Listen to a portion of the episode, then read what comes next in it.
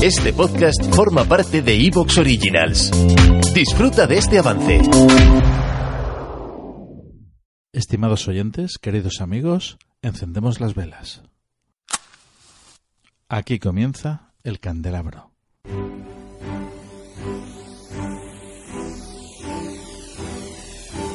En la oscuridad de la noche, el candelabro nos ilumina y nos cubre de misterio.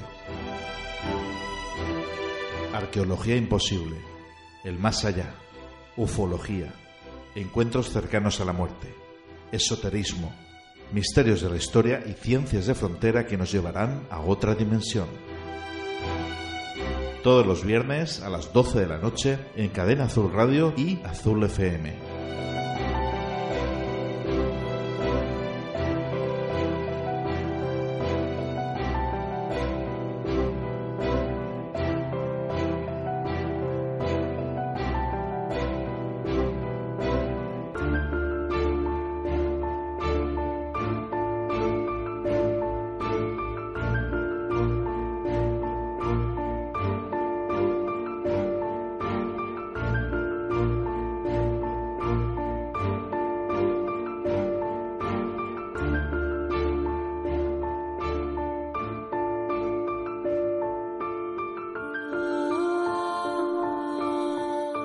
Queridos amigos, muy buenas noches.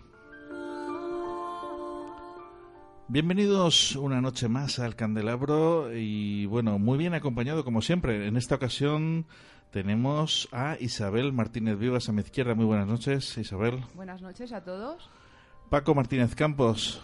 Hola, buenas noches. Buenas noches. Una gran alegría teneros a los dos aquí esta noche. Además, tenemos una visita, una visita de una radioyente, Ana Cristina Nieto, que es casi arqueóloga, historiadora. Buenas noches. Buenas, ¿qué tal? Esta noche viajaremos a otros tiempos y os invito a que nos acompañéis en esta búsqueda de la luz, en esta búsqueda de conocimiento. Primero, de la mano de María Aber, historiadora, arqueóloga, doctora en antropología por la Universidad de Granada, directora del Departamento de Antropología del Yacimiento de San Esteban y profesora de la Universidad de Murcia. Con ella vamos a hablar de lo que podemos encontrarnos en este yacimiento y concretamente de su especialidad, los enterramientos. Posteriormente viajaremos al mundo de los íberos y para ello vamos a entrevistar a José Miguel García Cano doctor en Historia Antigua y Arqueología por la Universidad de Murcia y director del Museo de la Universidad de Murcia. Un viaje interesante, ¿no? ¿Qué os parece? Bien, bien, un poco complejo, pero bueno, pero, pero interesante. Vamos a ver qué, es lo que nos dicen los expertos, que es lo más importante, ¿no? Y nosotros ya preguntaremos alguna, Hombre, pues. Alguna incoherencia, supongo. No, a mí la historia, el tema de los iberos me interesa muchísimo porque estamos prácticamente en pañales estudiando esa civilización y sobre todo porque es que ni siquiera conocemos la lengua, que esa es una de las grandes incógnitas del mundo íbero, que no se ha encontrado aún esa piedra roseta que nos puede ayudar a traducir los textos que se encuentran en plomos, en monedas y. O sea que, que prácticamente estamos empezando a investigar a los íberos. Una cosa que le he preguntado antes a José Miguel es precisamente por qué sabemos tanto de los celtas y tan poco de los íberos. Así es, así es. Yo de los celtas solo sé que me gusta su música. y que eran rubios al parecer, ¿no? Bueno, pero fíjate, ya sabemos más que lo que sabíamos de los íberos. Pues en igual Canarias, si conocieras la música íbera te gustaría, ¿eh? En las Islas Canarias, curiosamente, los reyes que ellos eh, tenían entonces eran altos y rubios, con lo cual pues significa que podrían haber sido celtas que se han perdido ahí en las Islas Los Canarias. guanches.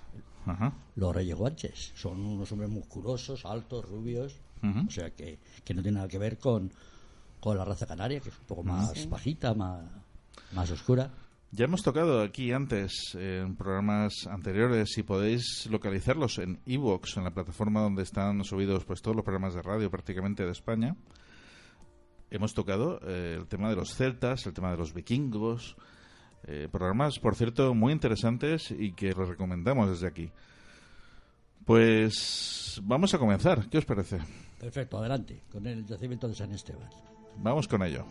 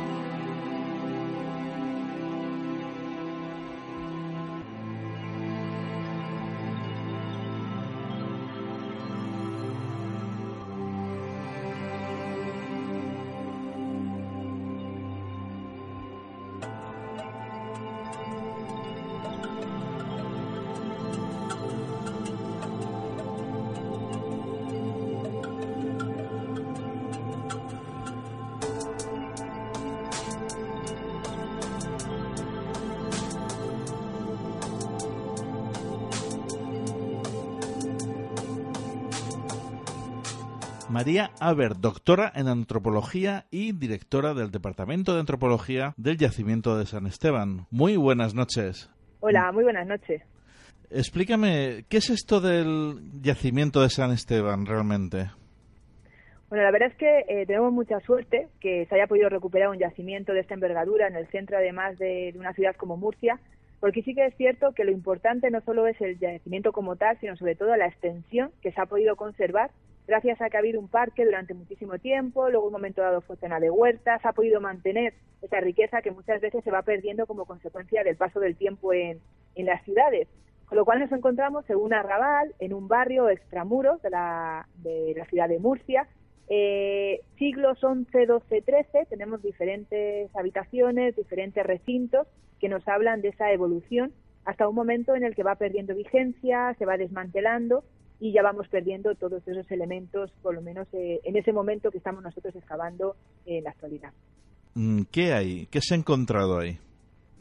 ¿Qué hay? Pues por un lado tenemos, eh, hemos empezado con dos zonas. Empezamos la, la campaña primera con lo que sería la excavación de la Macbara, del cementerio islámico, y luego por otro lado está el llamado recinto.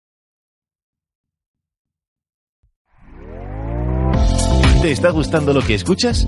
Este podcast forma parte de Evox Originals y puedes escucharlo completo y gratis desde la aplicación de Evox. Instálala desde tu store y suscríbete a él para no perderte ningún episodio.